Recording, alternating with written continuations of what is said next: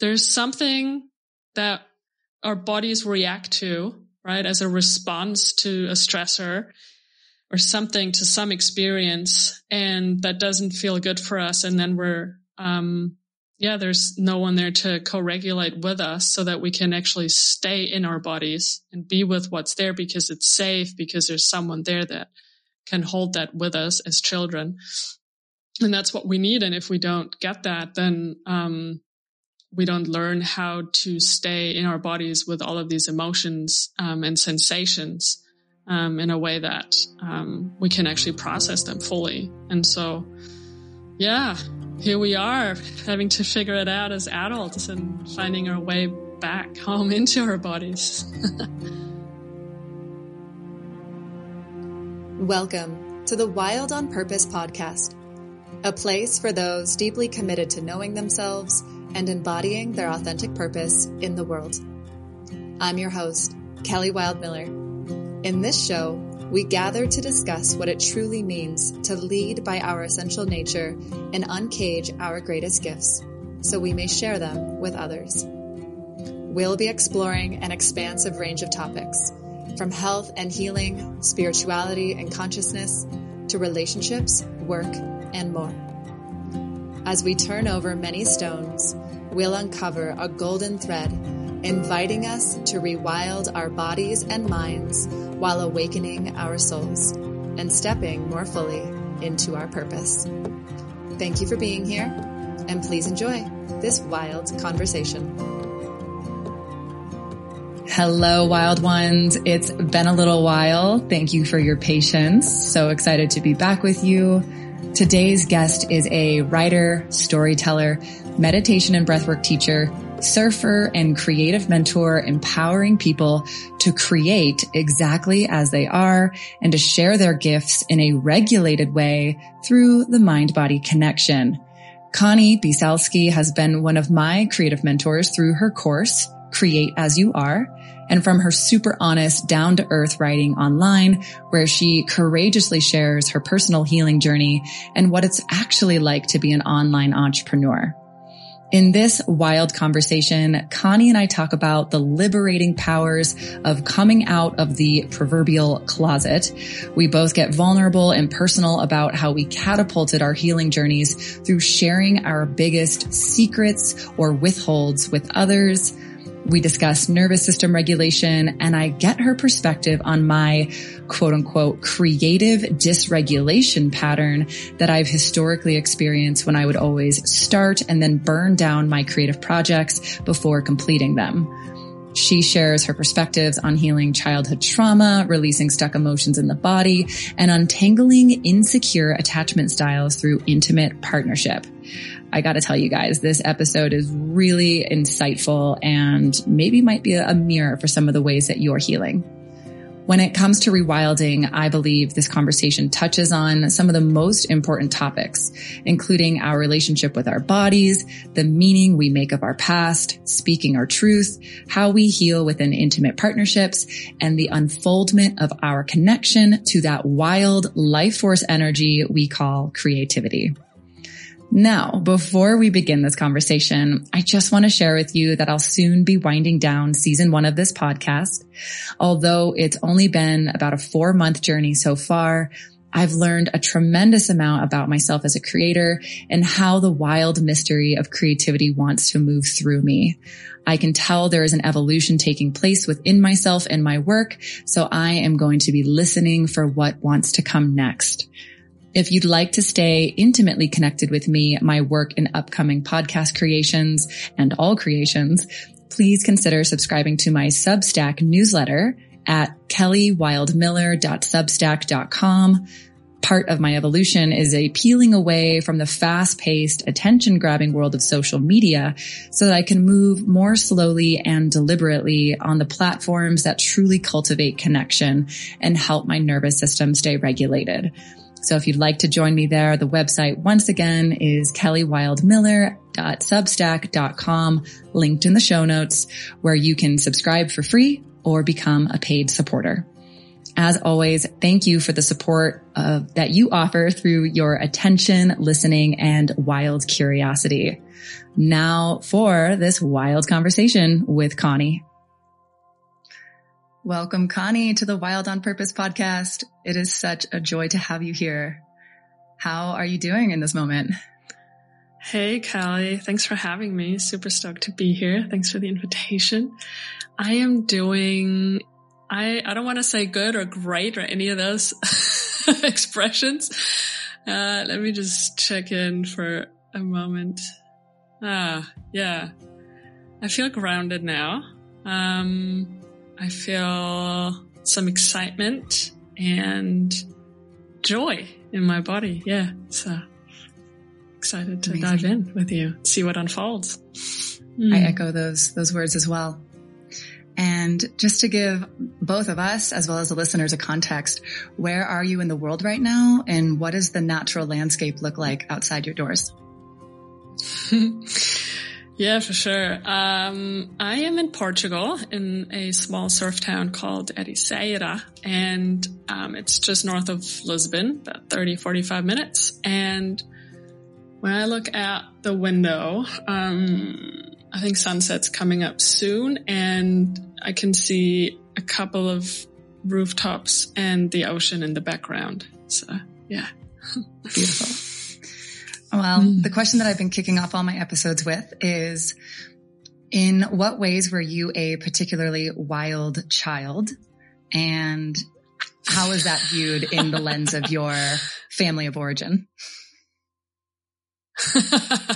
yeah, I'm laughing because uh, what a beautiful question. Um, I know it's kind of the theme, obviously, of your work and your podcast, but uh, no one's ever asked me this question before, and I love, I love feeling into that actually for a second because it's, it actually, it's, I can feel almost like a sense of um, a bit of sadness. Like I find it really touching to be asked this question because I think I was a pretty wild child and it wasn't very much appreciated.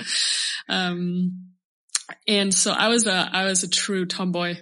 Uh, and I was all about being outside, being in the woods and, um, being on my skateboard and, um, playing soccer and just really feeling life and and so um, I was very very different to my sister who's older than me. So she was the the girly girl, and I was the uh, I was the tomboy. The I was the little boy. Like I wanted to wear boys' underwear. The, you know the the the kind where you can there's like this opening and you can you know, obviously girls don't need that, but I tried really hard to make it work for me so I could pee in the same way that boys could. And anyway, so, um, yeah, I was very gender confused as a child and, um, had a lot of energy. And so in my family of origin,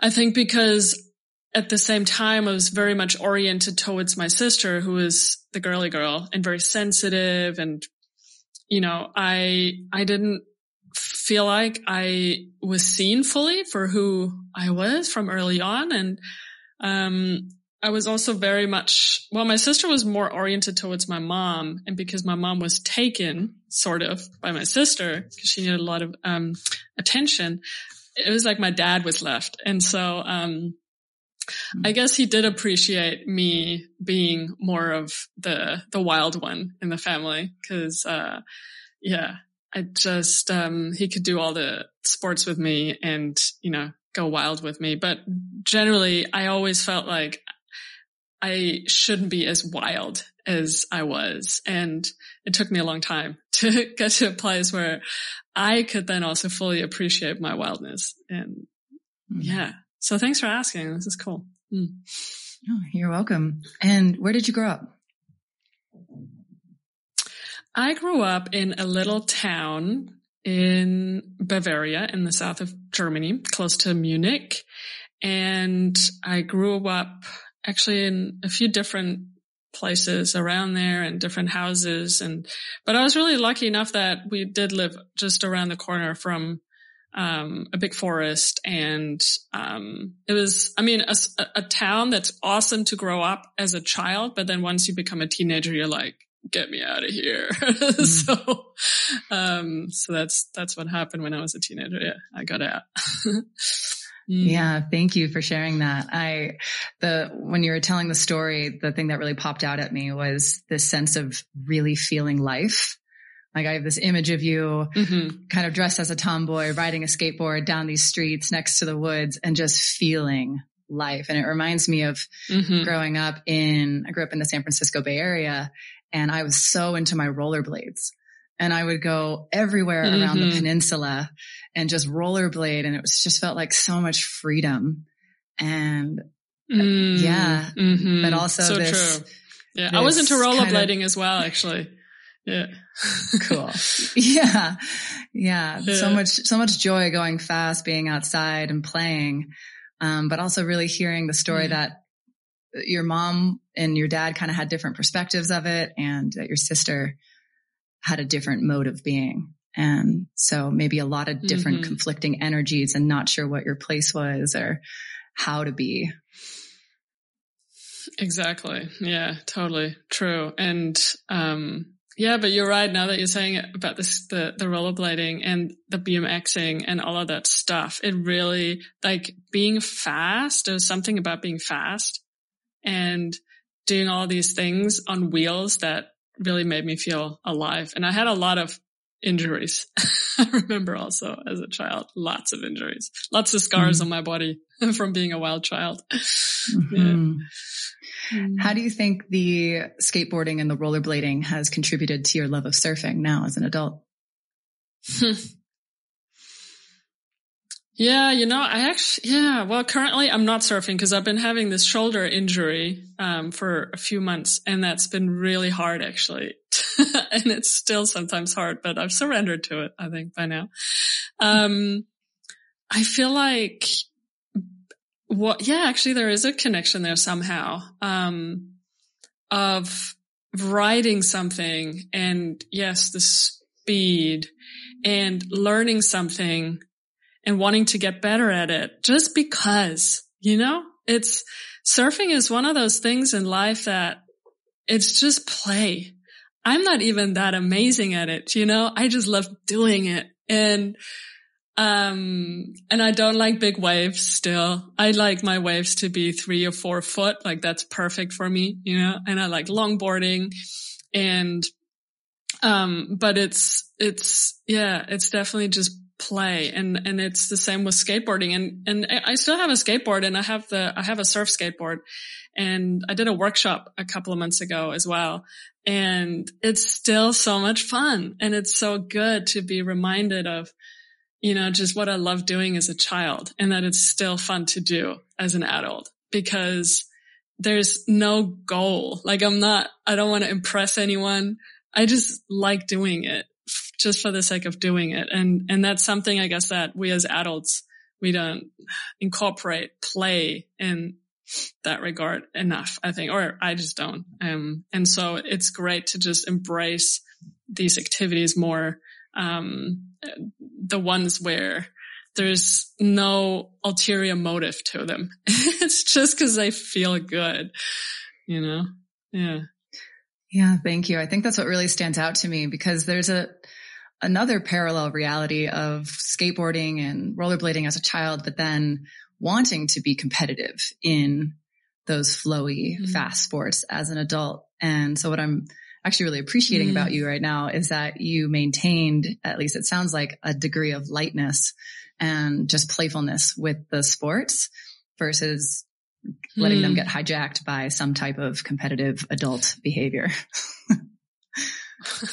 well, you know, I mean, the thing is with surfing, I just had to realize at some point, um, I'm just, yeah, there's a limit to as how far I want to go on my surfboard and how far I'm willing to risk in terms of fear. And, and I find it the, one of the most humbling activities out there is I find is surfing. And so, mm-hmm. um, and that was a really good lesson for me um, several years ago now when I started out surfing and realizing that I just, I gotta go at the speed of my nervous system and what, mm. you know, what my nervous system feels comfortable with and not push myself too hard.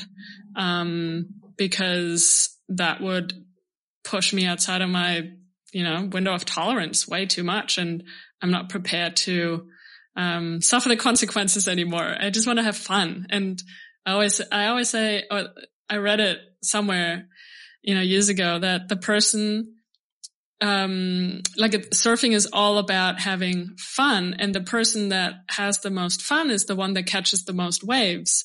And so then I was like, well, it's, if it's all about just catching waves, then I might as well just stick to what is fun. And that is riding a longboard and riding, you know, smaller waves and stuff like that. And uh, there's no mm.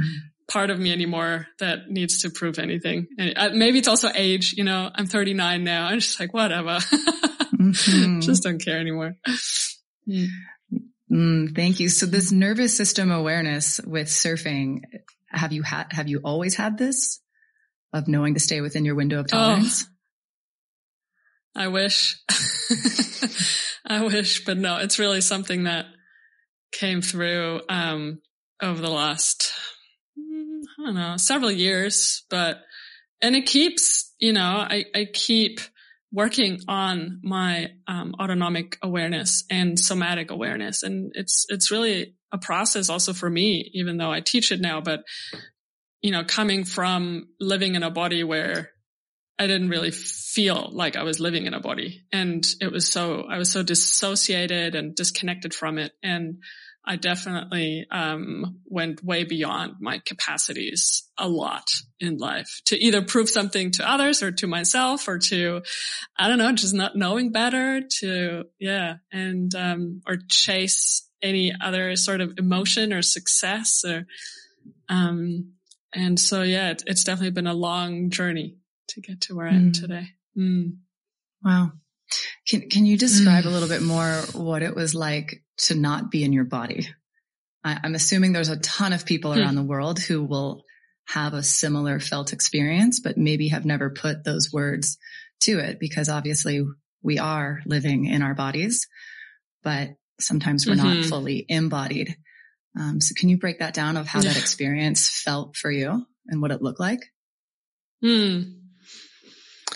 Yeah, well, for one, it looked like um, that I remember being in one of my first yoga classes more than 10 years ago now. And I, it was then that I realized I actually had a body and it was really difficult for me in the beginning um, to do any of the asanas because I didn't have a, a, whole lot of proprioception, meaning I didn't really know where my limbs were in space. mm. And so I, um, it took some time for me to grasp what the teachers were instructing. Um, and that now looking back was, you know, classic disconnection from my body and just not feeling my body. And, um, and then, and then there was another time where we did pranayama and when I realized, wow, I have a breath. I mm. never, I was never aware of my breathing before.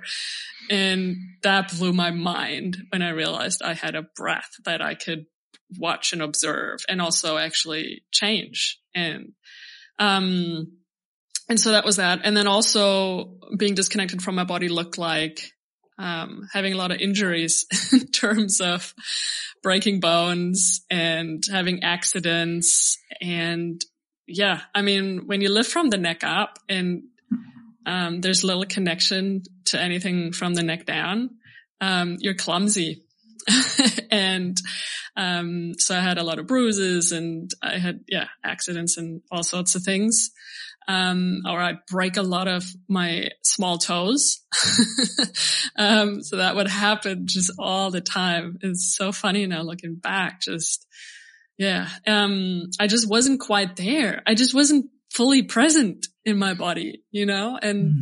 or in the moment. And yeah, when you're not fully present in your body, it's really hard to be fully present in the moment.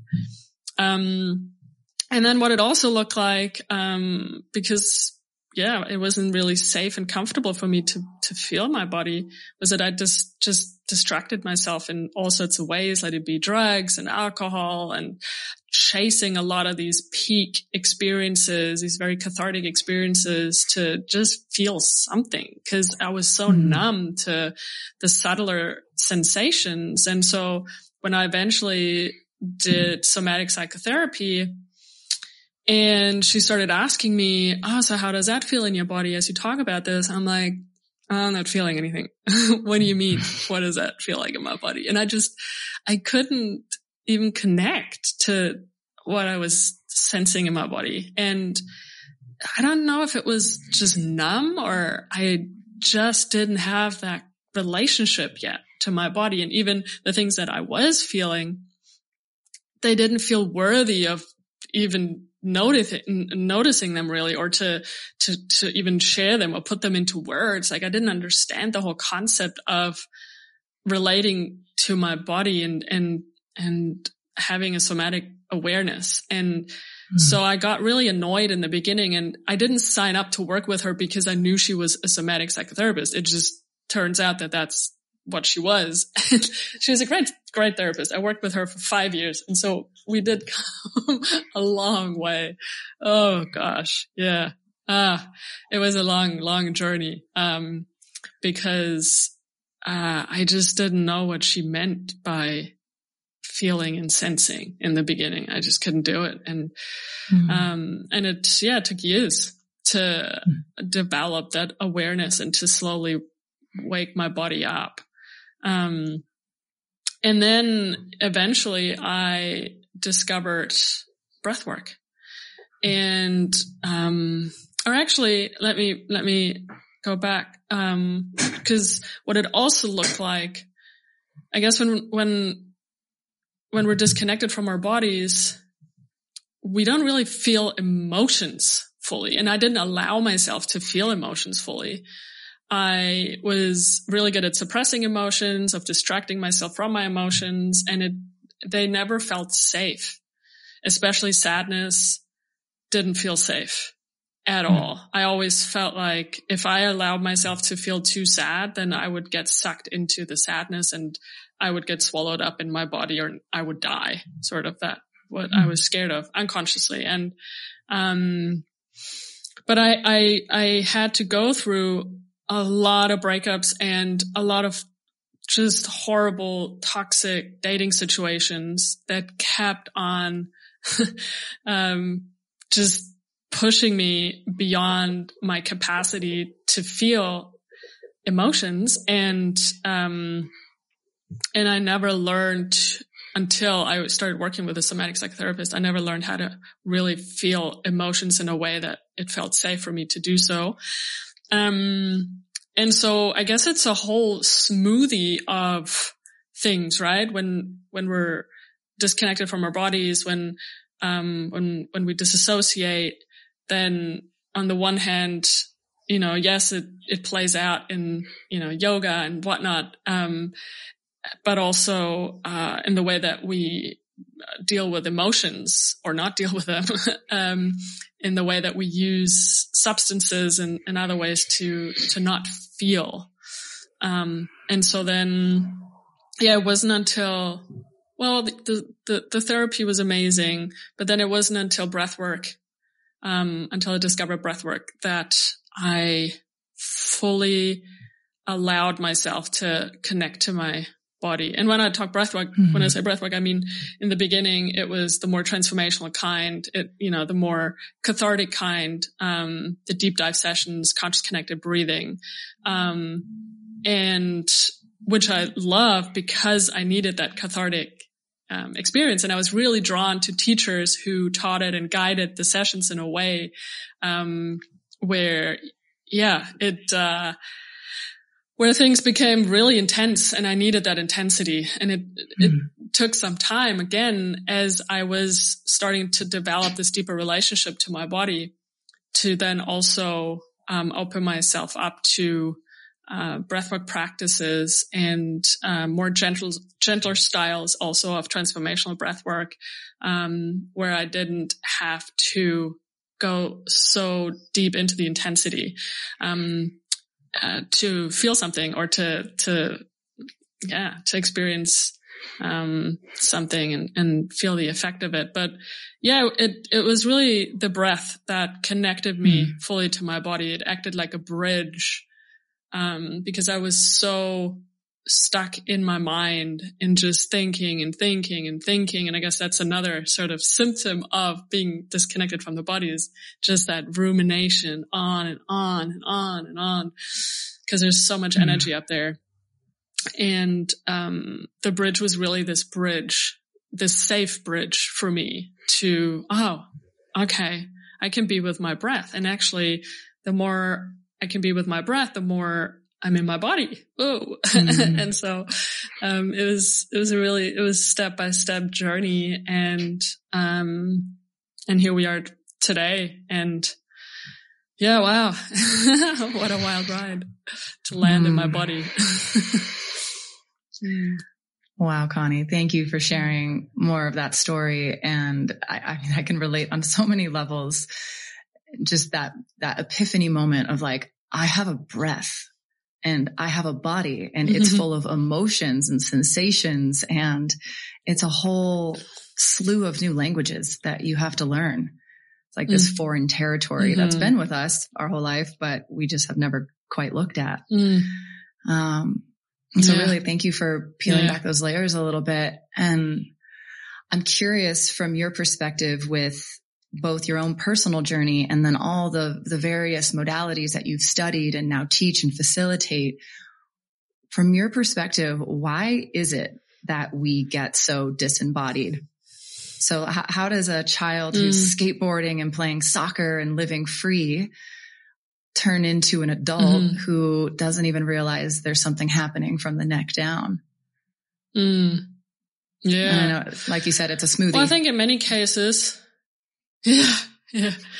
smoothie. Yeah. Um, I think in many cases, and also in my case, it was a matter of, um, well, for one, having a, growing up in an environment where, um, feeling your emotions, um, wasn't encouraged. So that was one thing, um, or, um, appreciated, um, where also, um, you know, uh, in my family anyway, the, the way that emotions were expressed, um, wasn't very loving also, uh, especially anger and rage and, um, those emotions and sadness wasn't, or fear, those emotions weren't really supported very much. Um, hmm. and so I think, and I think that's the case in so many, um, families, um, that there is unhealthy ways that anger is expressed and then sadness and fear, our caretakers just can't hold space for us. And, you know, when we feel, um, those emotions. And so then we learn because as Gabor Mate also says, um, attachment wins over authenticity. So because we want to stay attached and connected, um, to our caretakers, um, we then suppress who we really are, um, which also means, you know, the emotions that we experience, um, so that we stay connected and we stay attached. And that's a evolutionary, um, sort of uh, survival response, right? It's just how we're wired. Um, and we will change who we are. We will um, suppress our expression so that we stay in connection to the people that are most important for our survival, which are our parents. Um, and mm. so that was one thing. And I think that also led, in my case, to um, suppressing my sexual orientation, my gender identity, and just um, really feeling so much shame around that from an early age. And when I, you know, think back now, I mean, it was pretty clear and obvious that I was a queer person, little person from a young age. And it just, it never felt right for me to explore that. I felt so much shame around that. And so I suppressed so many emotions. And so by suppressing emotions, we automatically disconnect from our bodies and, um, and it also just doesn't feel safe to mm-hmm. feel any of those emotions. And so we disconnect even further and we disassociate and, um, and also by then, and also that was the case in my family as well. There was a lot of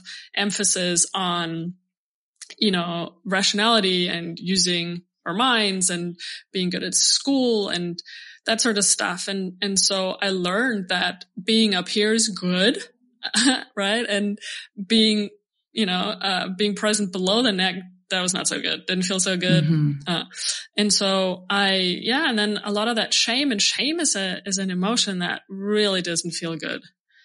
I mean, it's, yeah, right. I mean, so many of us, we try to really avoid feeling shame and it's uh but it's such a stress response in our bodies mm-hmm. is is shame. And and suppressing any emotion is a stress response um because it's just charge right? It's it's mm-hmm. an activation and it's it's just energy. It's life force. And when we suppress um that life force i mean it yeah and then it gets stuck. And so anyway it's um I mean, there's so much talk these days about how emotions um, and those that we don't express turn into you know mental health issues and physical health issues and whatnot. And that was definitely also um, the case for me.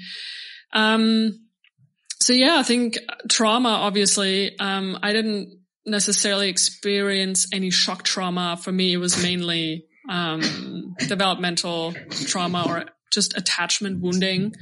Um, mm-hmm. definitely also some birth trauma because I had the umbilical cord around my neck and then, and obviously that's super scary. So, I mean, I guess I, in that moment, as I was being born, I already constricted my body to not feel, um, what was there. And then I was put into an incubator, um, for a few days as well. And Oh gosh, I mean, I think we really underestimate the effect of uh, birth traumas. Uh, many people don't know about their birth and how it went down. They never asked.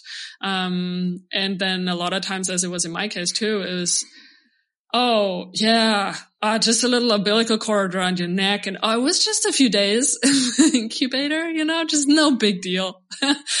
and it took a long time for me to realize, oh, actually, that's a pretty big deal. That's when it, mm. that, you know, and so for many people, birth is the moment that we already start to disconnect from our bodies. Um, mm. Um, and that can be the moment that our breathing pattern changes. Cause you know how so many people and, and also breath coaches, they say, Oh, you know, just look at a baby. Cause look at how they're breathing and that's how we're meant to breathe. And, um, cause they, you know, yes, many babies definitely have nice diaphragmatic breathing going on, but actually many babies also had a traumatic birth, um, or were in the womb of a mother that was in a sympathetic nervous system state a lot or in shutdown. And, um, you know, had a lot of, uh, adrenaline and cortisol running through her body. And so, um, that influences us early on. And so our breathing pattern changes. Um, and that so many babies actually don't have a healthy breathing pattern. um, but anyway, yeah. So, uh, so many different ways that we can, um, that we can get disconnected from, from our bodies, I guess by, by, f- I guess if we break it down, um, there's something that our bodies react to right? As a response to a stressor or something to some experience and that doesn't feel good for us. And then we're, um, yeah, there's no one there to co-regulate with us so that we can actually stay in our bodies and be with what's there because it's safe, because there's someone there that can hold that with us as children. And that's what we need. And if we don't get that, then, um, we don't learn how to stay in our bodies with all of these emotions um, and sensations um, in a way that mm-hmm. um, we can actually process them fully. And so, mm-hmm. yeah, here we are having to figure it out as adults and finding our way back home into our bodies. yeah. Wow, Conni, thank you so much for all of that. There's so many layers that we could pull on. Uh, what this reminds me of just yesterday, Jonny and I were having a conversation He's in the emotional the curriculum design for his course on emotions. And we were talking about like, what is an example that any human can relate to when it comes to understanding emotions and what they really are. And I had an image of like a child in a grocery store throwing a tantrum or in their house with their family, super upset and angry and how someone who doesn't understand emotion, how they might respond to that scenario by shaming, by meeting them in, in aggression, by qu- trying to quiet them down, sending them to their room, embarrassing them, doing whatever they can to stop it versus someone who understands emotions and that it really is just energy in motion. It is this charge that is so natural. Anger, grief, rage, sadness. These are natural energies that live inside of us and they just want to come up and out. They just need to move through, you know, they call it the emotional cycle. It needs to complete its cycle. So let's say a caregiver who understands that and their child is throwing a tantrum or is angry or crying, you know, will, like you said, hold space for that child to finish that emotional charge. And my understanding of things so far is that if an emotion is actually allowed to fully go through, it only is there for like 90 seconds. Like it doesn't take very long for the full thing to move through unless we're attaching story to it and then getting lost in why it's happening and yada yada, which I think kids are probably better at not doing that in the beginning if they're just given a presence and attention and knowing that they're not wrong for feeling things. And I know my family of origin, so many families. And so many of us grew up with parents who didn't know how to fully be present in their bodies or really be with their emotions in, in a healthy way. And, and so, you know, I mean, how are they supposed to then hold the space for a little being if they can't hold that space for themselves? Right. And so I don't even think, I mean, I think it's important as we do therapy and whatnot to go through that phase of being angry at our parents for failing to, um, to, to meet our needs, right? Um, as little beings. And, um, because yeah, like you said, it's such, it's just natural. It's, it's a natural need of a little child to be co-regulated. Like we need that. And I think it's until the, until the three years old, we physiologically, our nervous system cannot regulate itself. It just not, it's not, it can't do it. we don't have, it's like you, you put a two year old, uh, you know, in, in the driver's seat of a car and you're like, drive. Like, how is it supposed to do that? Like the feet, like the legs, they don't even reach the gas and brake pedal. And so, so if we don't get any of that nurturing and that, you know, care, um, from our caregivers, then yeah, it's hard. But, and at the same time, also getting to a place in our own healing journey where we can feel that empathy for our parents as well and be like, I, I get that. Yeah. I know enough about their biography and their story and their traumas to know why they couldn't meet my needs as uh, a little uh, human. Yeah a part of your story, Conni, that really moves me that you spoke about beautifully on Instagram. It's a post that I read this morning mm-hmm. of like your coming out story of mm-hmm. being queer and acknowledging that to yourself and to your family and to the world. And you said something really potent, which was that potentially being queer and having gone through a coming out process gave you an advantage to really step into like your full expression in life.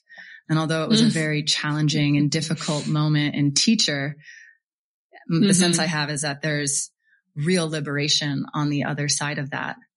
And you spoke yeah. to having a family who it really wasn't, it wasn't a option on the menu to be queer or to talk about gender identity growing up. And so this suppression of a core aspect of your beingness and then mm-hmm. just that that release i'm sure of energy as you fully owned it and i'm, I'm sure it was a gradual incremental journey to get there mm-hmm. mm. um, so i'm curious well, if you could unpack that Yeah. maybe a little bit for us. And then I, I have a couple Mhm. coming out stories myself that really, uh, felt, Yeah. I, I just felt aligned. I, I understood where you were coming from. Cool. Yeah. No, thanks for asking. Um, yeah, phew, it was, that was, uh, how to even put that into words, like what that meant for me in my own evolution and healing. It was huge, um, because being in the closet, um, and I tried hard to be straight. No one can blame me for not trying. um, and I was in relationships with men and I looked very much more like a femme woman would look like, um, with long hair and tight jeans and, and all of that stuff. And so for so many years, I was completely suppressing my authenticity and who I really wanted to be and uh, how I wanted to express myself and who I wanted to love and what I wanted to experience, um, in relationship and sexually. And, and I did it because I just couldn't do it. I, I couldn't do it any other way. There was so much shame. Like you couldn't believe it. And I was in love with so many women and, and best friends. And I mean, for years and years and years, it was so painful. And I could not for no, I, I just couldn't admit to myself that, oh, you're queer. It just wasn't, just couldn't do it. And so, yeah, it, it took, um, it took a lot for me to come out, but it also, it really ruined my body, you know, in my early twenties. It's when it started. Um, I think it was maybe like 22, 23. Um, I started to have gut issues. Um, my digestion started playing up. It got to the point where I could barely eat anything and wouldn't feel horrible afterwards. Um, I went to all the doctors. I did all the tests, um, and nothing. They couldn't find anything had gastroscopies, had all, all of it. And, and then my skin, I had really bad eczema, um, on my head. And so I just had hair falling out. Um, and it was terrible. And, Wow. and, but I, at the time, I mean, you know, there was no Instagram. There was, uh, I don't even think there was YouTube yet. And so I, there's, I didn't know what was going on and I couldn't, um, you know, I couldn't really just Google what was happening with me and that whole, um, what is now almost, uh, yeah, like mainstream of mind body, uh, the mind body connection and, um, and, uh, and connecting our psychology with our, our physical health and stuff like that just wasn't a thing back then. Anyway, not in my world anyway. And so, um, I then eventually, finally had my coming out, but only because I finally met a woman who also fell in love with me. And, um, and she was Australian. We met in India. This is in 2009. And, um, I eventually ended up in Australia with her.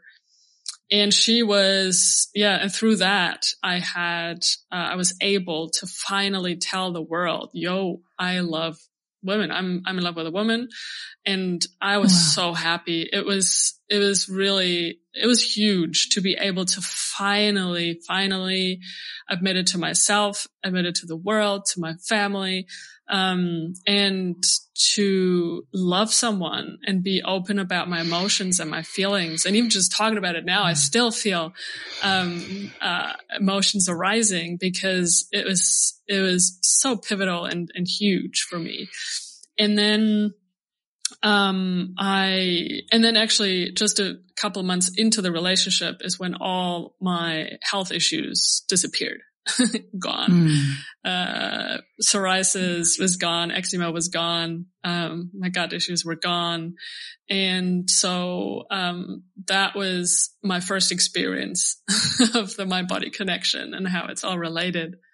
And so, um, so when I, yeah, so then I had my coming out and, and what you mentioned earlier about, um, this post that I wrote, well, um, is that it really, it was such a huge liberation that anything that came after that, um, in terms of living my authentic truth and really expressing who I am and doing what I want to do, it was, it was like, a walk in the park because the biggest thing that I'd suppressed for so many years, you know, th- that I was so ashamed of, um, it coming out as queer and that liberation. And that was the worst thing for me. Like the, it was the, my biggest fear and I did it and people didn't hate me for it. you know, they still loved me. My mom still loved me, my sister, my friends, you know, and so it was big. And, and so since then it just, yeah, it, I mm. really feel like it is this superpower because everything else was easy. I just didn't care anymore. I'd already, I mean, showing the world that I was queer in a world that's not very queer friendly, in a world where there's still so much homophobia and transphobia and where, you know, like just a couple of days ago, there were many, um, queer people in this uh, queer club in Colorado um, killed in a shooting. You know, we don't, we still don't live in a safe world for queer people, and so you know, knowing that and yet sharing who I am in that way with the world and um and doing that over and over and over again because it's not just one coming out. It's a coming out over and over and over again for the rest of my life because there are just aren't enough queer people out there yet. It's still a heteronormative world. And so people assume you're straight. And, um, and it, when you go to a doctor or when you, you know, whatever, like eventually I'm going to say, well, um, my, and I don't even want to say my partner and I, um, we started just, we're not married yet, but we just started saying, oh, my wife, because we want to make it clear that it's not just a business partner and partner could be male or female or non-binary. But so she started saying wife and, uh, I was like, we're not married yet. You might maybe consider asking me first if I want to married, but we just started calling each other wife.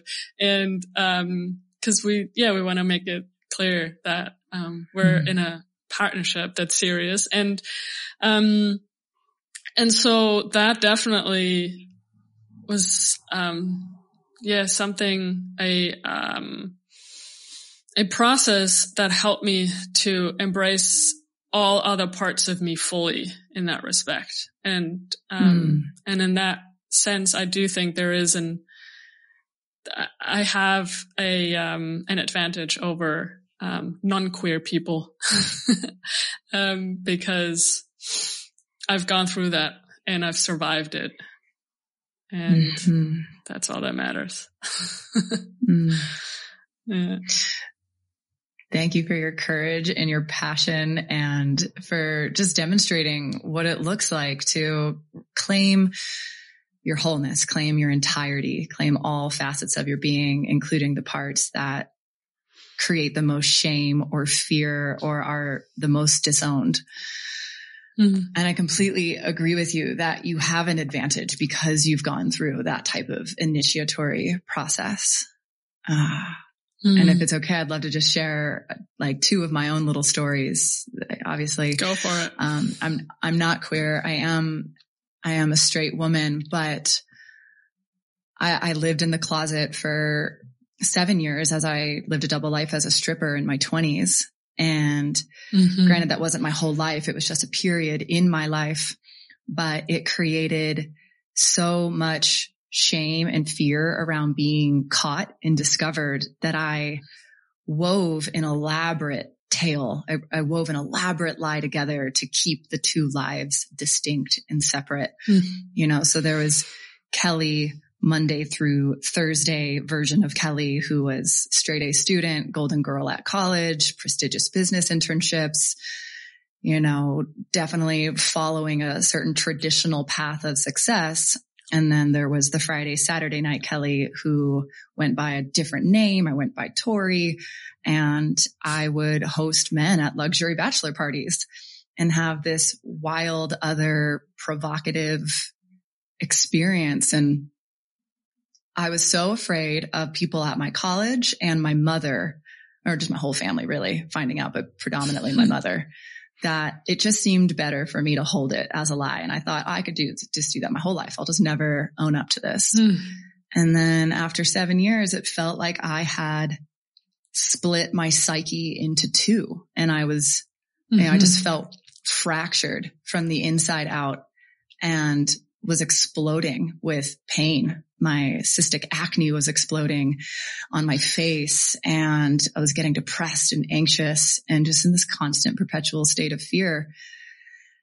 So I can relate to the mind body connection of when we're repressing a certain aspect of ourselves, it comes out in some form asking for attention. And there's no better way to grab our attention than some type of physical pain or illness. And I personally believe that skin conditions, especially if they're on your face and you, you know, you pointed to your head when you talked about eczema, like it is so front and center mm-hmm. to your expression is, is your face, is your head is this thing that people are looking at day in, day out. And I couldn't find answers to my acne through the traditional pathways. I did everything except Accutane because I knew that that wasn't actually going to solve it. I knew that was just a band-aid and it was a really intense band-aid. And it was finally someone, some energy healer along my journey who said, you know, I think it's the self-loathing that you have and like you're not fully accepting yourself that that is causing your acne. and that blew my mind. It blew my paradigm mm. of what health was, of what illness was. And I resisted that at first and said, no, I love myself. I totally do. And then I realized I didn't. I didn't fully love and accept myself.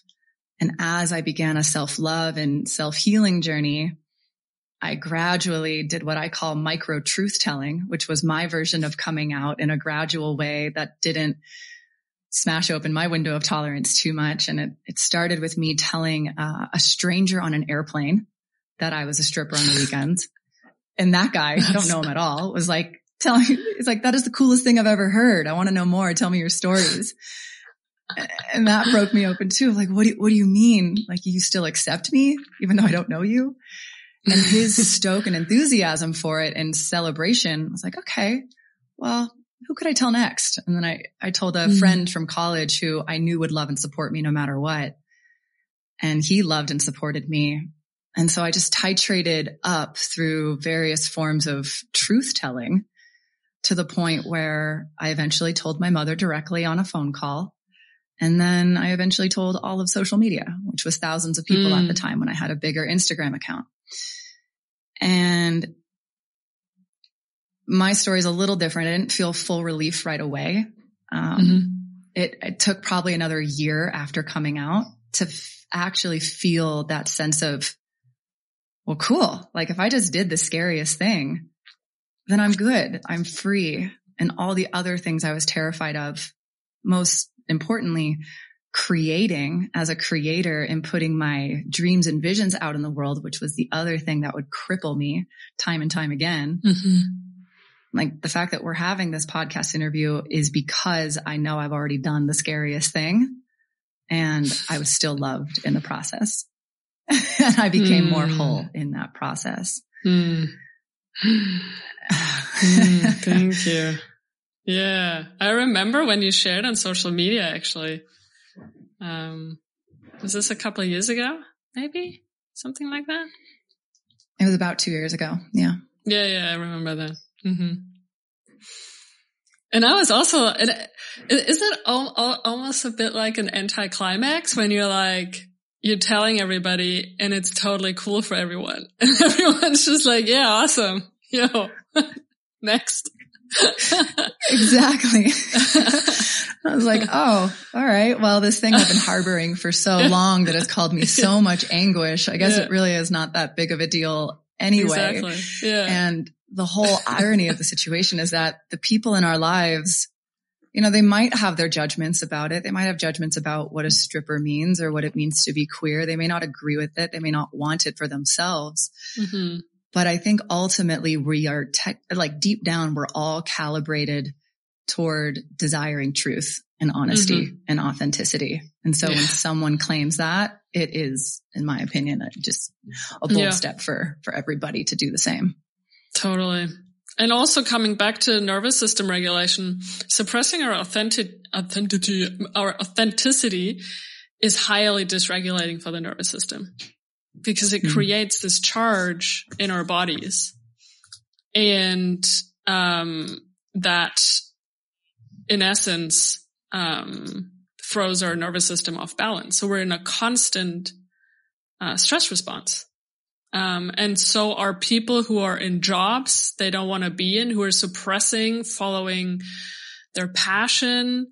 Um, sort of people like me who were in the closet for so many years, people like you who suppress or, or don't share a big part of, you know, who they are and their lives. And, um, and it, that in itself creates dysregulation in the nervous system. And, um, which is also why then, you know, our bodies freak out. They're like, I don't know what to do with all this charge. Let me just, uh, I don't know, eczema or gut issues. Um, yeah, it's an implosion so, from the inside out. Yeah.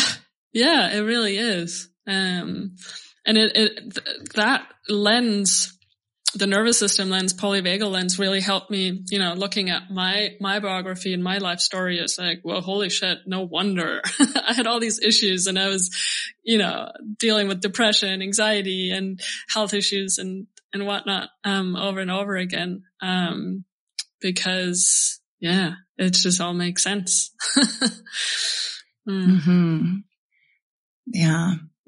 So I'd love to take this topic and just pivot over to this idea of creative embodiment and how as we embody ourselves more, as we go from the head down into the body, we get below the neck and we start to really feel ourselves, how that might track onto being a creative person and sharing your gifts with the world. And, you know, you've been a, I call it a prolific creator for many years. You had a YouTube channel and a podcast and a blog and you've written a book. You're an author. And my perspective of you is that you just have this deep desire to create. And you even have a course, which I took called Create as You Are. And this right idea of like, we are all creative mm. beings. And yet mm-hmm. you know, in my own personal story, not actually being able to sustainably create in a way that felt good and kind of going through mm-hmm. these cycles of idea, manic creation and then burnout and burning it down and then hibernating and disappearing for a while. And, and that was for like the last 10 years, my cycle up until really now because I've, I've learned more about the nervous system and embodiment. Mm and how it all plays a role into our ability to create. And so I'm curious if you could share a little bit more about your own creative journey mm-hmm. and how you're relating to it now with what you know about embodiment and uh, mm. nervous system regulation. Such a good question because I, I just had a, a, session with my somatic psychotherapist uh, today, different psych- psychotherapist than the one before. um, but she also works with somatic experiencing and NARM and, and all the things. And, uh, we spoke about how uh, we was, what did we talk about?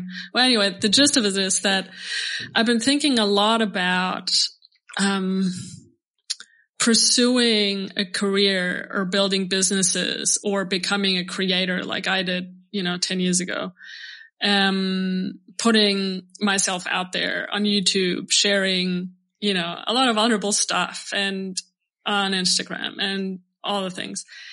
And what part of that was actually a trauma response rather mm. than me just following my passions, you know?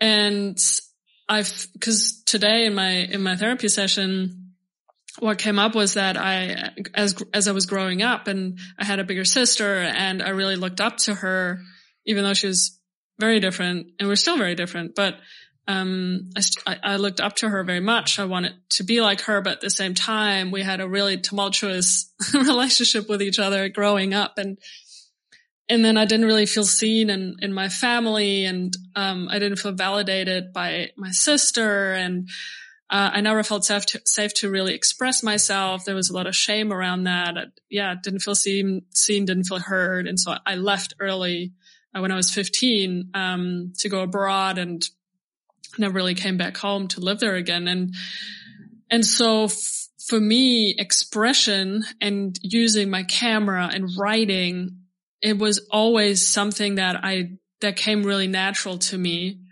Um, even as I was really young and I just loved it. I loved expressing myself creatively um, in a way. And those were times where there was no social media and I didn't have anyone to compare myself with, which was awesome looking back, you know, and, but anyway, I was really, I just loved cameras, um, and I loved writing. And, uh, and then eventually, yeah, the internet came about and, and I saw the opportunity to share my creations uh, with the world and um and so but looking back now you know and sometimes I want to de- delete all of the videos on my YouTube channel and stuff because they're not reflective of who I am anymore. And at the same time, I'm like, well, they are who I am because that's who I was. And it's part of my journey of, of being who I am today and, and part of my healing journey. But, um, there was definitely this part of me that, um, needed to express myself in public, um, and needed this sense, I, I needed to feel seen and heard and I needed that resonance from my followers and have other people tell me, you know, oh, you're amazing. Uh, love your videos, love your writing, whatever, because that was like, it was always almost compensating for the need that didn't get met during childhood. And that is so mm. clear to me now because over the last few years, as I've gone even deeper on my own healing journey, that's been going for so long now, but it continues. And, you know, as I've also been in a healthy, um, conscious relationship with my partner over the last two and a half years, and which is my first truly healthy relationship.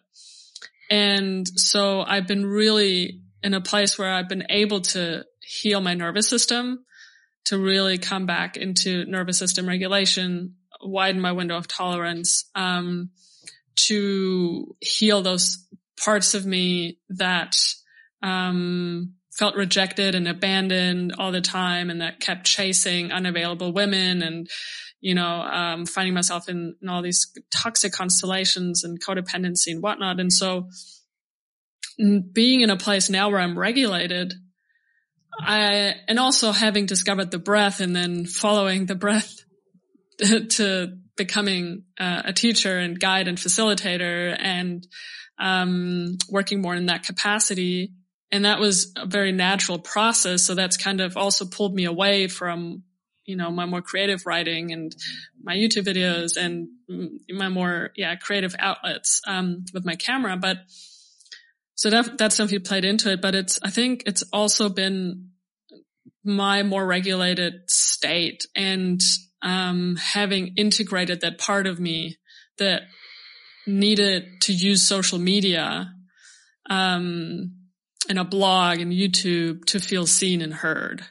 And so mm-hmm. now, um, I, I still have this uh, desire to express myself and I want to get back to being more creative and, um, as Conni the creator, you know, apart from Conni the breathworker and somatic coach and stuff, but, um, and it's really just a, yeah, it's just not having enough time in the day really, but I know there will be more time, uh, hopefully soon and, and that I want to dedicate to my writing and making videos and podcasts and whatnot, but it'll come from a very different place within myself. Um, mm. and so yes, it's been a very amazing, exciting, uh, journey as a creator. And yes, I was very prolific because I just, I loved creating. I had a lot of energy that needed to somehow, I don't know, um, be or shared with the world. Um, and I just found that, um, well, also because of that, you know, my issues in relationships and I felt a lot of loneliness and sadness, um, years ago now. But, you know, when, let's say after my first breakup from that woman that I was with, uh, we were together for about two and a half years. So this is 2012 was the breakup, which was just shattered, shattered me to a million pieces in my world and everything. And then I had you know, the years after that were some of my most prolific years in terms of being a blogger and YouTuber and digital nomad and building mm-hmm. businesses and this and that because I really used a lot of that pain and loneliness and sadness and grief to create. And it was my outlet mm-hmm. and it really helped me to metabolize a lot of, um, a lot of that pain. Um, mm-hmm. and it made me feel connected, uh, building these social media platforms and having followers and stuff and connecting to them and connecting to other people who maybe feel the same way. Um, and so, yeah, it's looking back now and reflecting as I talk, um, it's quite fascinating. Um, it's something that I've been trying to put into words also in writing. I started writing a piece on this of like, you know, the, the idea of um, our, you know, our callings that we call, whatever it is that we call a calling and, and our following our purpose and our careers, are they just expressions of a trauma response or to what extent? I'm not saying, you know, all or nothing. like I say, I, I, still enjoy, you know, having a camera and, um, making films and stuff. So yeah, I don't know if that answers your question, but that's just what felt alive right now to share. Mm. It does. And it brings so much up in me and it makes me reflect a little bit on what I'm doing right now and wild on purpose and what I want to create. And it is around authentic expression. It's, you know, there's some parallels here. And I know that deep down, I wasn't able to fully express my wildness, my, my creativity, my bigness growing up. And it, what it brings up is, is like gratitude for this idea of the sacred wound and mm. that nobody gets through life without some version of woundings and trauma and a repression of their fullness, their wholeness.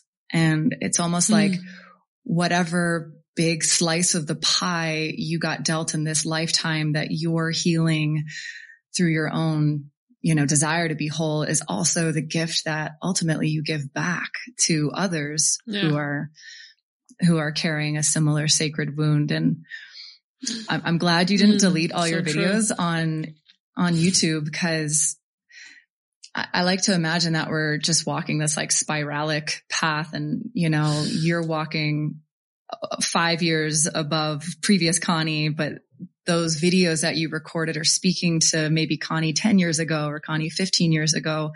And there's still so many people in the world who feel the way you did. 10, mm. 10 plus mm. years ago. And I, I had a healer yeah. tell me one time when it came to building my business, she's like, just keep climbing your mountain and leave breadcrumbs for other people who are like learning, who want to learn the same things as you.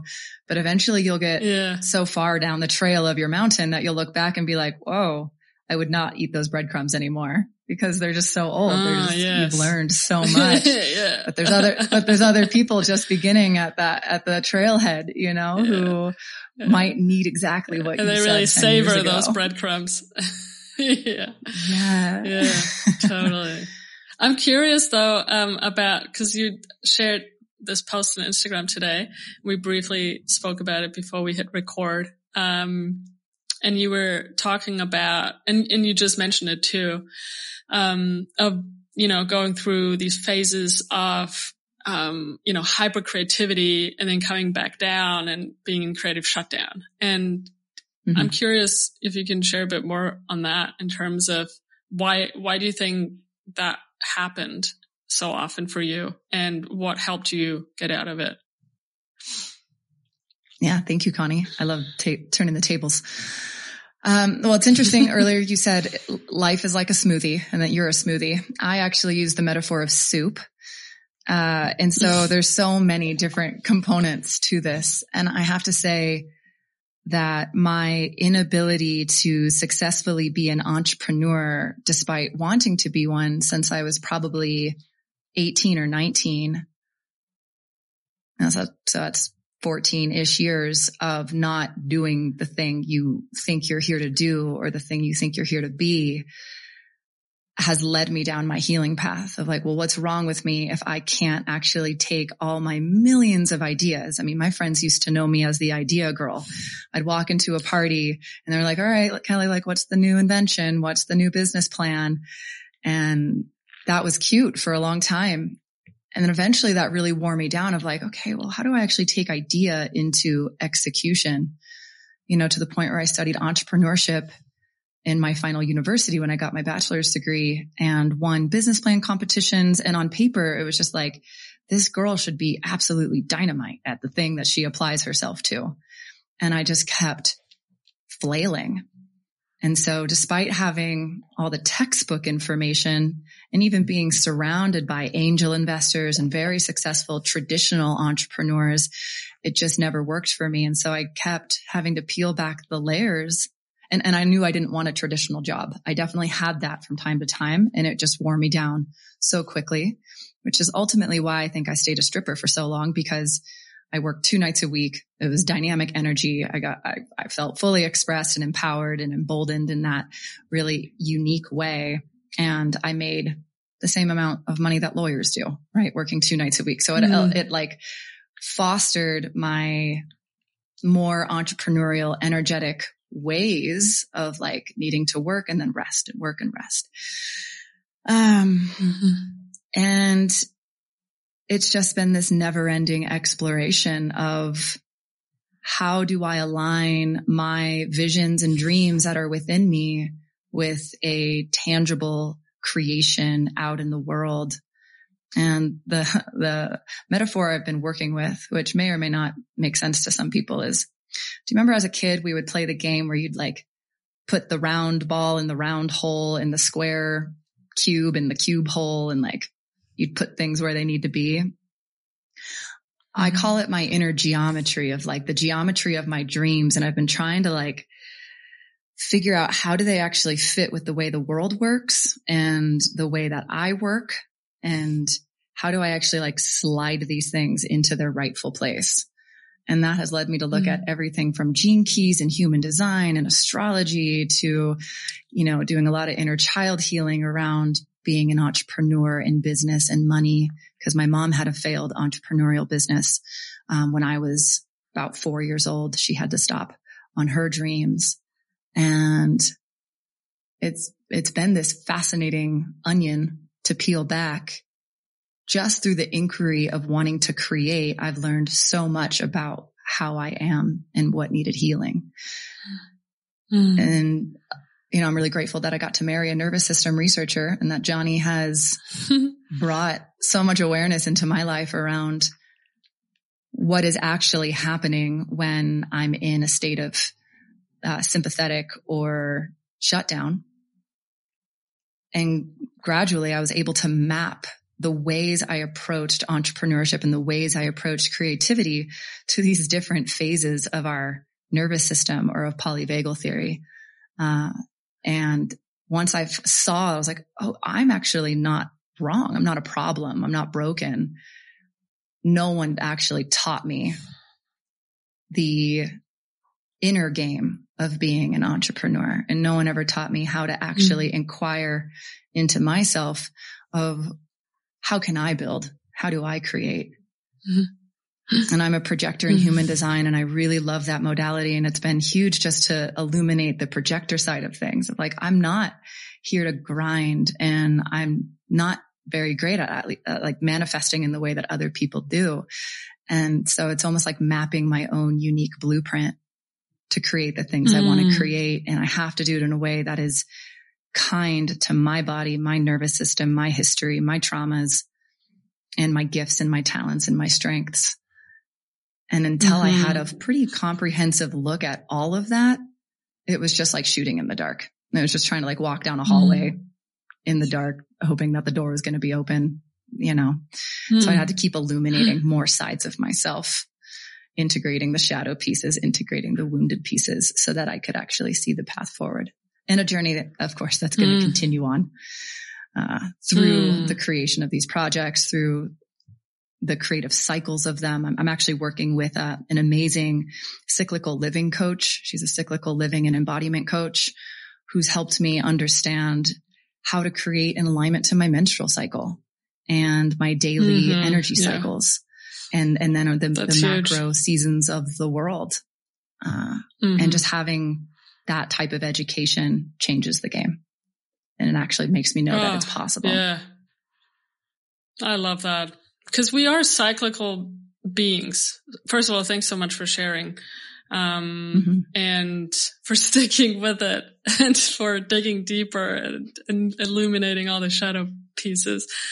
But yeah, we are cyclical beings. And I think there's, especially also as, um, people with a cycle, with a moon cycle, um, with a menstrual cycle, I think there is a lot of, sh- you know, I just remember on my own journey, like I would shame myself and be disappointed in myself when there were days in the month where I just didn't feel like creating or doing much for my business or putting myself out in social media, you know, and I couldn't put the two and two together until, yeah, I educated myself more on the menstrual cycle and its connection to creativity and energy and all that stuff. And, um, if we, you know, if we look at it, especially, you know, people with a menstrual cycle, um, but generally, I mean, this capitalistic system is not really set up for nervous system regulation or,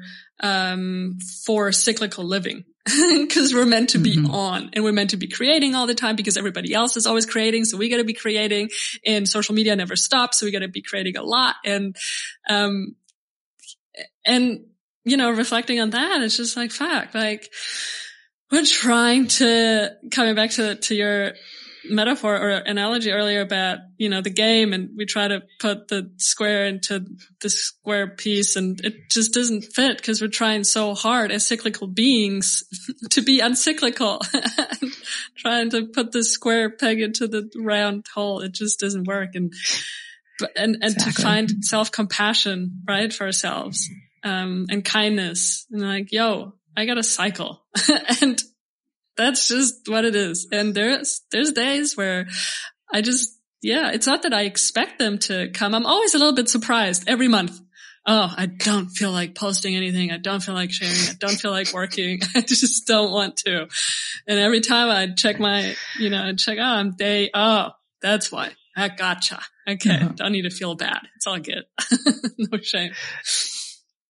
Hmm what you just reminded me of, this is a new insight for me that everybody I learned about entrepreneurship from and business from were men who were at least 55 years old at my university and in the angel group I worked for, yeah. probably average age 65 yeah. men who worked in traditional traditional kind of enterprises. And that was the model that I was yeah. trying to be successful on. And so it's been I mean, a really incredible unlearning journey and then relearning yes, the things that actually yes. matter. Yes. Yeah. And so many of us, we learn from, you know, I did back then. I learned from the Gary Vaynerchuks and the, you know, the hustle, the hustle team and the type A's, the overachievers that are always on. And uh, gosh, you know, now even also realizing how much being a type A overachiever personality is, is a trauma response in itself. and, mm-hmm. but that's what I identified with at the time. And that was, yeah, my ideal way of creating and, and, and creating a business. And it's, it's fascinating how far we've come in that respect also. And that, I mean, there's still so long to go, um, in because I think the idea of, and I think you also mentioned this earlier about creative seasons as well. Like, yes, we have our monthly cycle and that's rolling along, um, as it does, but then there's creative seasons and creativity comes and goes. It's like, uh, you just can't control that stuff and capitalism and living in a, you know, uh, yes, male dominated or patriarchal society. I mean, it's just the world we live in um, is just not built for that. It doesn't support seasons, the ups and downs, the, you know, following our intuitions, the, the, uh, I don't know, living in a way and creating in a way that's actually good for my nervous system. And so in that respect, I think we still have a long way to go because how do we, mm-hmm. how do we do the things we want to do? How do we make a living? How do we stay relevant, you know, um, in a, in a sense, while these systems keep running the world and us. And so that's something that I've been reflecting on a lot um, because mm. it's not easy. And I think we can cut ourselves some slack in that regard. Um, and also like just that drive of having to figure us out and I don't know, like there's so much pressure and wanting to find our passion and our calling and yeah, I don't, yeah, I don't know. It's just so much pressure that we put ourselves under. And yes, the comparison thing, you know, with social media and the, and that I think so many of us, we don't even realize the effects that has on us. And, and so mm. much of it is unconscious and lives in our shadow parts. And like, I didn't realize how much pressure I put myself under, um, in terms of my business and creating and the perfectionism until my partner pointed it out. And I was really resistant to it. And again, today, my therapy session that came up as well. And I was like, it's so fascinating how we don't even realize, we don't recognize some of these shadow parts and how they work through us until someone hmm. reflects mm them back at us. And, and now I'm just bewildered by, wow, I put myself under so much pressure to perform, to be perfect, to not be judged. Um, you know, and, and yet it was, um, it's wild. I'd never I never noticed it. it was just normal for me to be under so much mm-hmm. pressure. I didn't under, I didn't realize I was living in a pressure cooker, right? Until someone was like, yo, do you want to maybe take that lid off a little bit? it's like, no, no, no, no. Gotta stay in the pressure cooker. Let me stay in the pressure cooker. Cause otherwise things are not going to work. And it's kind of like the frog, you know, that analogy of the frog in the hot water. You know that one? Of how we um we uh that you put a frog in normal water and you slowly turn up the heat. And and it won't and until the water boils and it will boil to death. But if you boil the water and you throw a frog in it'll jump right out. Right? Mm. and so we don't even notice how we in, you know, as we go about our lives and we grow up and we get conditioned, we don't know that we live in prisons. We think that that's freedom until someone's like, Hey, do you maybe just, there's a key. Do you want to maybe take the key and like open the door and actually liberate yourself? Mm-hmm. So, yeah. Yeah, this maps on so much to the framework that I shared with you, that cage, feral, wild and how, from my mm. perspective, I think we start in cages that are that other people create, that society creates, that our family of origin creates, yeah. that the schooling system creates. And then we go through this journey of getting out of that as best as we can. But then we, we're habituated to creating cages. So we can also create our own. And it looks yeah. maybe a little shinier, a little bit more aligned, a little bit more exciting. And it's just this series mm. of recognizing we're in cages, getting out of it, recognizing that it's like the Russian doll situation of like, oh, oh really there's, like another, there's another one in there. oh, another person? What? Wait, another cage? No way. I didn't see I those I bars. I thought what? I was, I thought I was whole and complete and done. Like, oh, that's what my thirties was yeah. for. yeah. Yeah. So true. Mm. Well, Conni, I just want to check in. We're going to go over time a little bit. Do you have about another 10 more minutes? Yeah. Yeah. Yeah. Let's do it. Okay. All right. Great. Mm. I'm really curious to um, dive into this idea of integrated attachment theory a little bit, which I know you're studying right now and mm-hmm. how it sounds like you went from sort of toxic relationship to toxic relationship to toxic relationship and now into a healthy relationship so I imagine that there's some history of insecure attachment, which I can really relate to. I've got an, an avoidant and disorganized attachment background. Mm-hmm. And then what it's like to actually be existing in a secure relationship, which we're both in right now. I think that's super cool. Mm-hmm.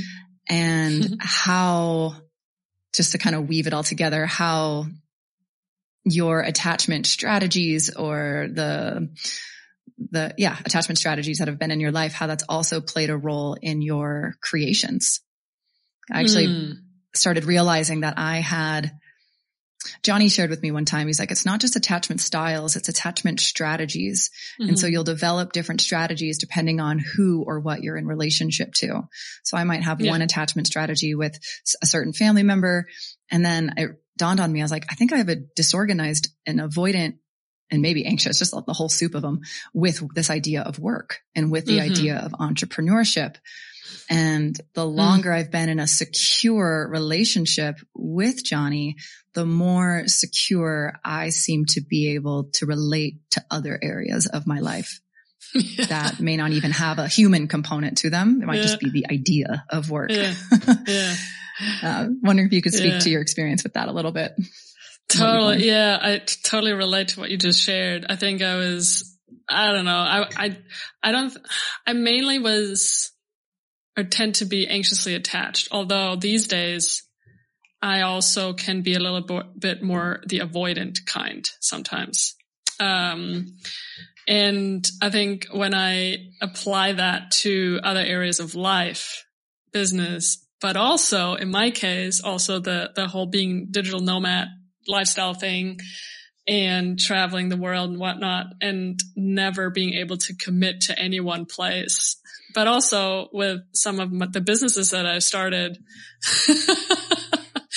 not being able to fully, I mean, I committed for a while, but then I'd get bored and then I needed something else. And then I did this and then I did that. And I jumped around a lot also, you know, in my entrepreneurial journey. So absolutely there was, um, a lot of disorganization there in a way. So I, I think I'm a, I'm a good mix of avoidant and anxious for sure.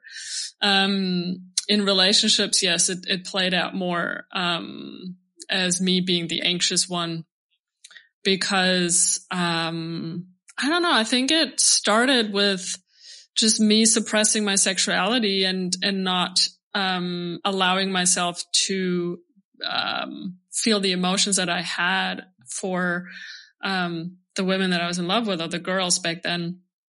And so that in itself was, I mean, I would be in love with girls that were clearly not interested in um, queer relationships, you know? So it already started early on that I was falling in love with these women that were clearly straight and unavailable because of that. Because it's pretty when someone's not, not responding to, you know, your sexual orientation, then it's it, the unavailability is, uh, yeah, it's just not going to happen. But I still sometimes would fantasize about it happening, you know? Um, so I think it started early on. And I think there's multiple factors as to why that even happened in the first place and probably also very much rooted in um, my childhood and mm, the attachment to uh, you know my caregivers my sister and stuff but and maybe there's also some ancestral stuff. Do you know what I mean? Like maybe it's not all from this lifetime because sometimes I feel like that's a lot for, you know, to cause all of that stuff.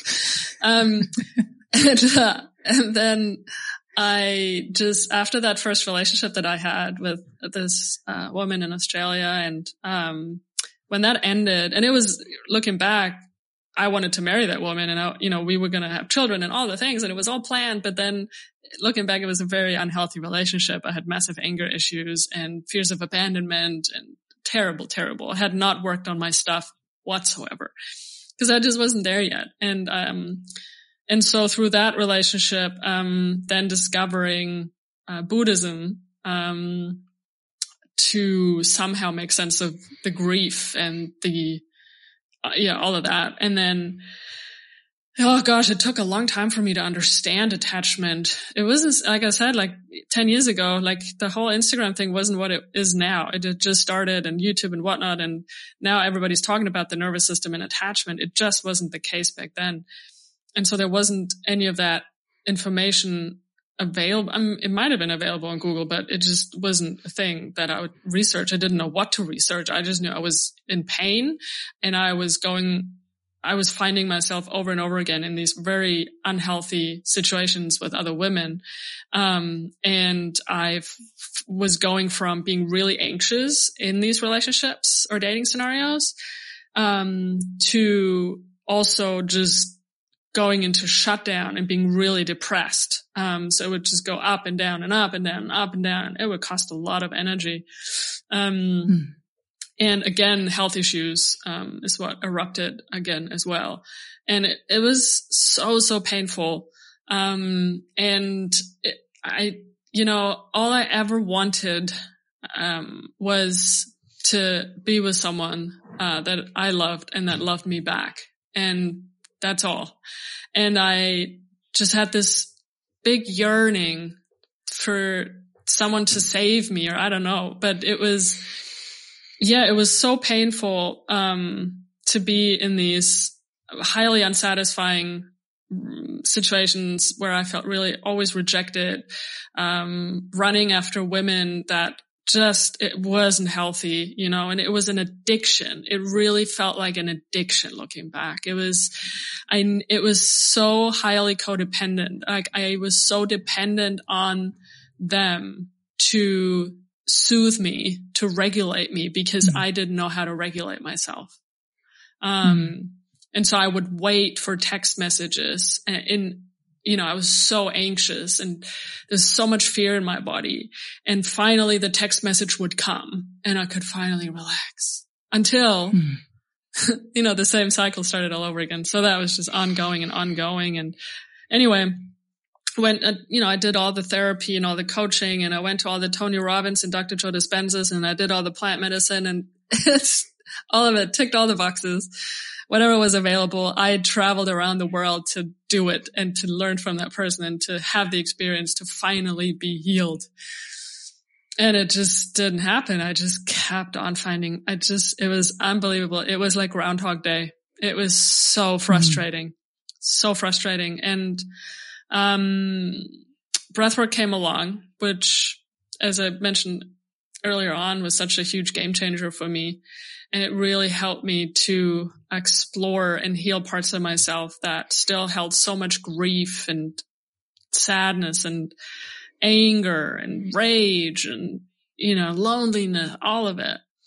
And, um, and then, uh, I remember just before I met my now partner, it was just the beginning of COVID and I dated, I was heartbroken again from this breakup and, um, with this girl in the States and, uh, it was terrible. And then, um, this was around the time I met Jonny actually in 2019, um, in Bali and I was really heartbroken. And, um, anyway, I then ended up dating briefly this girl in Berlin when I was in Germany and it was, from the get go, it was just ridiculous. I mean, I shouldn't have even, I mean, should have never happened. The first date should have never happened, but it did. And, you know, it was, it went on for, just for a few weeks and I again crashed really hard and I really felt like, okay, this is it. I'm done. Like, it's not meant to be. I, you know, I went to see all the astrologists and whatnot to, and I wanted them to tell me that, Conni, you're going to learn, you're going to get, you know, she's going to come, whatever. There's love around the corner, but it just didn't happen. It didn't say that. And so I just really felt like this is it. I'm just not meant to be in a mm-hmm. relationship. And I surrendered. I, this was when I finally surrendered and I made, I, I wanted to mm-hmm. make an oath and, and commit to, a life of just emotional independence and just being on my own and and just mm-hmm. not getting into any emotional um, deeper meaningful connections anymore um, no more dating i deleted all the online dating apps um, yeah and so i surrendered and i just wanted to create a life where i was so happy being on my own and living my life and and uh, you know being a creator and stuff. And that was it. That was, yeah. And then from that place of surrender is when my now partner entered my life. Uh, you know, not on any online, online, um, dating apps. It was just very much just, I don't know, divine sort of connection. And, um, and then we, we, yeah, it just all happened really naturally and it was all in the flow but it wasn't completely without any issues. I mean, you know what it's like is the honeymoon phase. And then that's after that is when the real stuff comes up. And of course it came up and I found myself being very much on the one hand, the anxious one, but also the avoidant one and kind of going from one to the other mm-hmm. here and there. And, and, um, but my partner being eight years older than me, um, having been on her very long journey of healing and integration and stuff, um, she was able to, um, to, yeah, she was able to commit to all of it and to not, she didn't leave. And it, it wasn't that she didn't leave in a toxic way, cause you can not leave and be in a toxic relationship and kind of foster that, right? Hmm. But uh, she was just ready to do the work with me. And that, that mm. was something I'd never experienced before, that someone was truly mm. ready to do the work with me. And so we got a therapist early on, um, after a few months in and, uh, we, uh, did, cu- yeah, couples therapy sessions. Um, she's also a breath worker, so that definitely helps. Um, and so, yeah, here we are today, not without our struggles at times, but it's very, yeah, it's sometimes it's almost a bit scary how just regulating our lives are and just we just love each other and that's it and things are easy and yeah. Mm. we still sometimes mm. have a couples therapy sessions, but we laugh about the fights we have these days. Mostly. Yeah. Oh, thank you, Conni. a few things that I'd love to follow mm. up on that. The, the image that came to mind that I use a lot when I talk about the way my, uh, fear of commitment used to play out and then how that pattern dissolved within my relationship with Jonny and just how these attachment styles and strategies begin to shift when we are, are in a securely attached relationship or where there's at least the potential for that is, um, mm-hmm is like a different rubber bands. So there's the rubber band that's really thin that you can, that just comes with like a rack of pencils and it would probably snap pretty easily if you pulled it. And mm-hmm. then there's the rubber band that comes with asparagus and people, at least in the United States will know that that's a really thick rubber band that is really hard to just yes. break.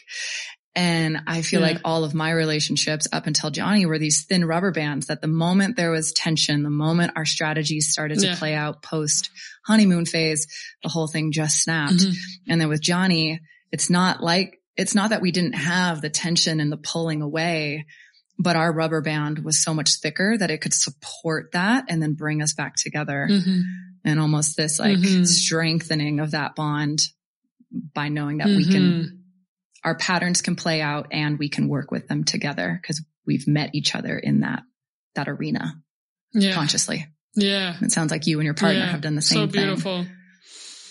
Mm, yeah, and I love you. I know quite a bit about your love story and, and I love it because it's, you know, come with its own challenges and, but here you are and you made it work and, and not in a way that was codependent, but in a way that, you know, you were really both committed to doing the inner work separately and together and to arrive where you exactly. are at today. Yeah. Yeah. So that's cool. Well, uh, yeah. Thank you so much, Conni, for that reflection. It's been really cool to, to know that you are great friends with Jonny and he has, mm. he has nothing but amazing things to say about you. And I've been really grateful for your support and friendship with him over the last couple of years. Mm, yeah, same. Totally. Absolutely. Yeah, so good. Well, well, to wrap this conversation up, I'd love to end on a, a warm note. So you and your partner just became puppy parents. And I'm curious if you could just give us in like a couple of sentences what you've been learning about attachment styles through raising a puppy. Oh, Gosh, raising a puppy. That, so that's a whole new arena of figuring out life. and I think in terms of attachment, like with a puppy as it is with a baby, I guess, you know, it's just, they're so cute and you love them and you got to co-regulate them. Like that was, that's a big thing. Yeah. The co-regulation that happens with a puppy because she can't co-regulate, like she can't regulate herself when she's, you know, there's just so much energy and she can't calm herself down and she needs us to do that and to lie down with her and then she can come down. And so, um, mm. there's definitely been in the beginning a bit of like an anxious attachment in the sense that we were worried that we'd do something wrong or that we, I don't know, um, she would uh, run away or that she'd hurt herself or I don't know, you know, just the natural stuff. Um, but actually I feel like both of us, um, through the, the work that we've done on our own and together, um, are in a place where we can really offer her a, a safe and secure, um, basis and foundation to, um, grow up in. And that's regulated. Um, we live now gladly quite boring lives, you know, in the sense that it's um, there's not much traveling and it's just nice and easy. And I think that really helps uh, her to become a nice and chill dog eventually. Um, but also as we're as we're raising her um, with, I mean, always kind of walking this fine line of just loving her to death and like wanting to strap her on me, you know, but she's getting so big now slowly that it's hard to pick her up.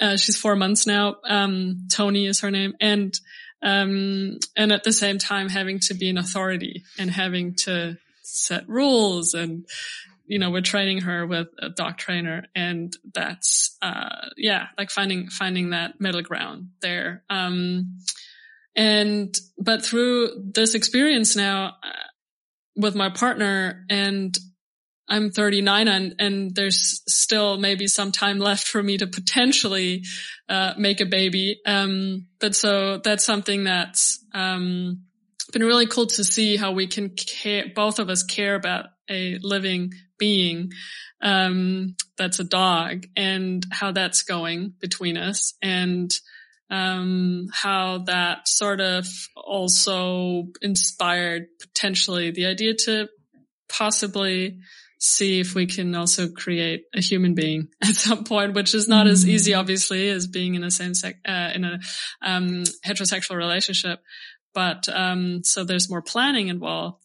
Um, but I, yeah, I feel like now after having done a lot of this inner work and, whew, I, I could, I could actually say that I'd be ready to put a human, a little human on this planet and actually raise it to be a cool human that might, I mean, we can't necessarily, you know, guarantee and control that they'll never be hurt or traumatized and whatnot. But I think that human could grow up in a, in a pretty cool and loving, grounded household with two moms that are pretty cool. I don't know. We'll see. if it flows, it flows. If not, then it's not meant to be. But you know, then we just get three more dogs or something. yeah. oh, I love it. And uh, yeah, I, I interviewed another gentleman recently who who just had a baby girl, and he's very deep mm. in his healing journey, and it just got me so excited about kind of the new paradigm of parenting, where parents have gone through their own long journeys of coming into regulation and knowing themselves deeply and being able to offer that to yeah. their children or their puppies, their animals, whoever it is in their lives. Like it's, yeah. it seems just revolutionary to me. It feels like if we're going to heal the yeah. world in any way, like that's where it happens. Yeah. Yeah. First we got to self-regulate somehow or find regulation within ourselves and then we can actually help someone else co-regulate and I think that's yeah. what, yeah, I hope that that's going to be the new parenting. How can I be a regulated parent to co-regulate my child? That's in a way that's healthy. Yeah. Mm-hmm. Hmm. well, wishing you and your partner the best on this journey of being conscious puppy parents and potentially parents for small humans. yeah, so Conni, thank you. Where where can mm. our listeners learn more about you? I know we didn't dive really too much into your work as a breathwork teacher. Um, but if you could just give mm. us a little mm. highlight of your work, where to find you and where to stay connected, that would be great. Yeah, totally. Um, and also very refreshing to not talk breath and, regu- and nervous system too in depth, um, for once. But, um, yeah, so I guess Instagram is still the platform where I hang out the most. And so my personal Instagram is conni.biesalski, my last name. And then I have breathwork.alchemy, um, and also breathworkalchemy.co, Conni, C-O-N-N-I dot M-E. It's my personal website. So lots of options there. yeah. And is it possible for people mm. to learn from you around the world? Cause I know, I believe you also run your teacher trainings in Germany or in German? Mm. Yeah, so currently that's in German only. We run a breathwork uh, teacher training, although it's so much more than just breathwork, really. But um, and that's uh, currently seven months training. It's going to be a nine or twelve months training from next year, and we're also planning a uh, an English version um, starting probably in the fall of next year. Um, so that's an online and offline training, mostly online, and then there's an offline component at the end of it. Um, so that's happening. I'm, uh, yeah, collaborating with my partner on that one. Um, which is fun. And yeah, and I have a foundations course on breathwork and uh, the nervous system and lots of other stuff out there uh, on my websites. But yeah, lots of ways to work with me and get in touch. Thank you. Cool. I'll, I'll link to all of it. Keep us posted on the, the English training later in 2023. And as a yes. final question, what is mm-hmm. one mm-hmm. wild thing you're going to do in the near future? In the near future. Um, well, for one, I want to jump into the wild ocean It's called the Atlantic with my partner soon. Um, once we can leave the puppy at home for like half an hour, um, and just do, I don't know, it's not, I don't know, it might not be ice bathing, but it's definitely cold at the Atlantic is. So that'll be a wild thing that I haven't done in a long time. Um, yeah, it's probably as wild as it gets currently in, in our very regulated life. yeah. I love it. Thank you, Conni, for taking the time and for going deep with us on this podcast. I really appreciate it. Thank you so much, Kelly. This is wonderful. Thank you. Much love. Thank you for listening to this episode of Wild on Purpose. Please think about writing a review and sharing it with your friends. If you'd like to learn more about my leadership offerings or join my newsletter, visit wildonpurpose.co. Lastly, I'd like to thank my podcast editor, Jabril Al-Suhaimi, for helping me weave this audio journey together, and all of those who have supported me along my path as a creator. Until next time, stay wild.